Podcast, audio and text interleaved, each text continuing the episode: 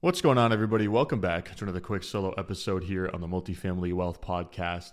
In this episode, I'm going to be talking about networking and specifically how you can actually get the most out of the time that you spend networking. Um, because there are right ways to do it and there are wrong ways to do it. And I think oftentimes folks just do it because they know they're supposed to, but there's no intentionality around how they're networking and growing their network. And I'm going to speak about a few different, you know, kind of subtopics within that comment there. But uh, the first one I want to talk about is the concept of just speaking with anyone who wants to chat with you or just just networking with anybody. I think is the first thing that we need to tackle here. Um, I think a lot of folks get into real estate. They'll just go to coffee with anybody that's also buying real estate, whether or not they're in the same markets whether or not they're buying the same types of assets, whether or not there is any logical overlap there. Um, and they do it because they're, they, they feel like that's what they should be doing. They should be networking, right? They should be doing that. That meeting new people is what they were told is the key to, uh, you know, growing the business and advancing further, etc. And while that's better than not doing it, right? That's better than doing nothing. There are better ways to uh, actually approach you know the process of growing your network um, specifically you know your professional network. Uh, the first thing is we have to look at what we're trying to accomplish here.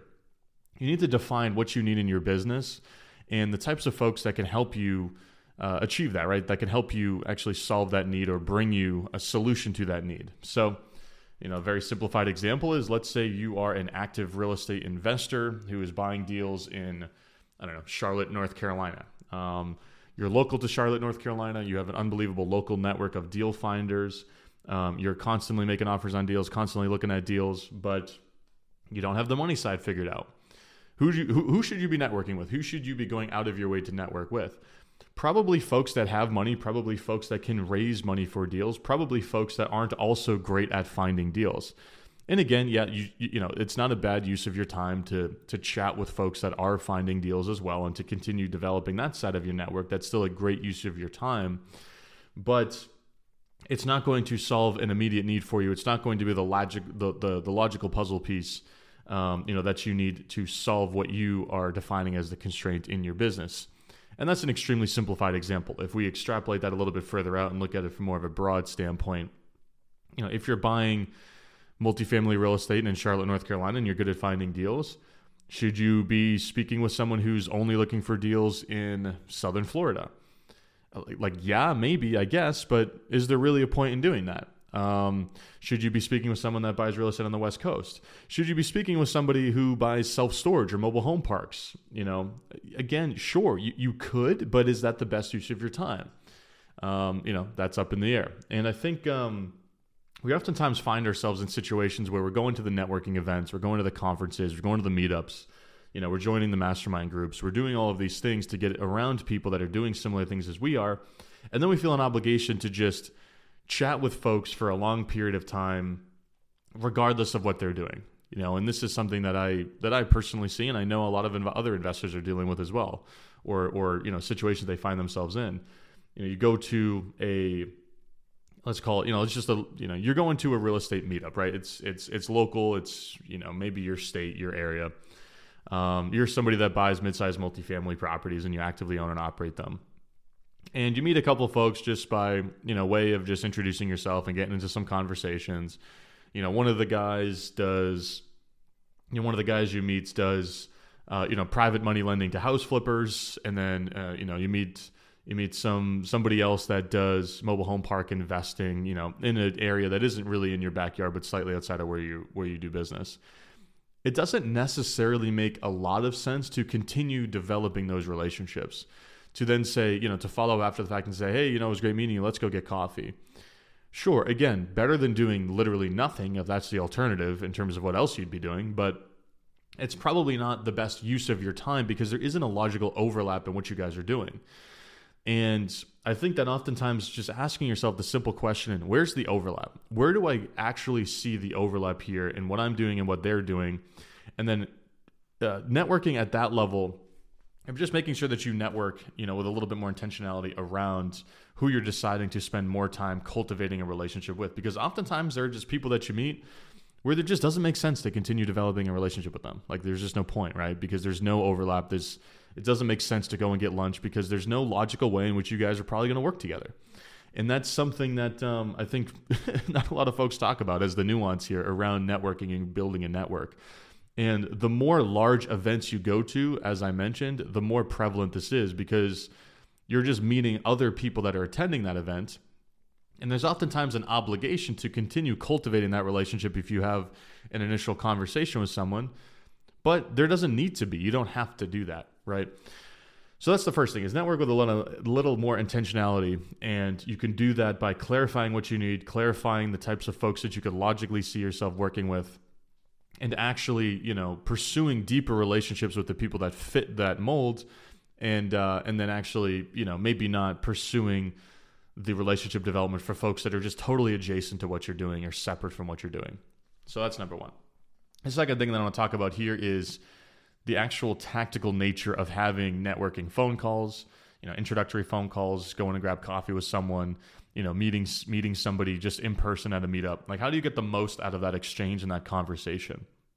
Well, the first thing is that you need to be vocal about what you're doing. You need to be very specific, tactical, talk about what you're doing, talk about what you need, talk about what you're looking for, and actually call it out. Like you got to call it out, right?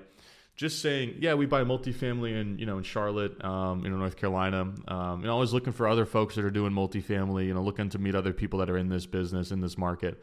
That's vague. That doesn't that that could be any number of things. You could be looking for lenders. You could be looking for operational partners. You could be looking for investors. You could be looking for capital providers at a larger level. Um, you know, you could just there's there's so many different ways to interpret that sentence, right? So the other thing that you could say in terms of how how you can better communicate what you do to folks in your network is, yeah, we buy mid-sized deals, typically 20 to 80 units in size in Charlotte, North Carolina. We have a great operational team. You know, we're great on the deal finder side, or, or you know, we're great at finding deals. We're great at operations. Uh, still trying to grow our investor base, so we're looking to meet investors and then folks that maybe you know would want to JV or partner on deals with us who have investors in their network, and we can collaborate in that way. Um, also looking for you know to connect with mortgage brokers because we're constantly looking for the best debt terms and what we do, and you know that's kind of where we're at right now.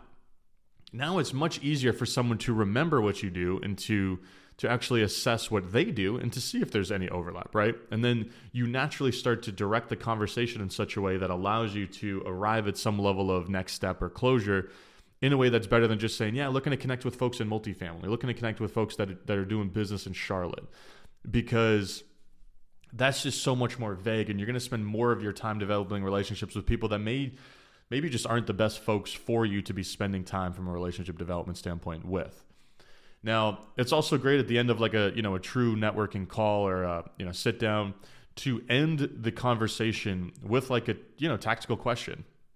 Um, what do you need in your business? Is there anything that I can help you with? Is there any context that I might be able to provide you? That forces the other person to tell you what they need and to tell you what they're looking for in their business, to tell you what they're struggling with. And it gives you an opportunity to actually provide some additional value after you get off the phone and to continue cultivating that relationship. I also like to ask, where do you see the overlap in what you're doing? Is there any logical ways that you think it would make sense for us to continue developing this relationship from a joint venture standpoint or, you know, from a partnership standpoint? Assuming that's your goal in that networking conversation, right? You know, obviously edit that question to cater to what you're trying to achieve. But again, the fact that you're asking that question forces the other person and forces you to assess where the natural overlap is. And some people might think that, hey, you know, you're you're going too hard a little bit too soon. You don't want to ask how you could potentially work together on an introductory call. Sure, that, that is reasonable, right? I, that that's a great point. So you can edit that question to be a little bit more, more low pressure. You know, hey, do you see any overlap here that would make sense for us to continue to explore over time? You'd be surprised at how many networking calls don't end with that, right? Where it's just purely conversational without much of a focus on what the actual next step could even be.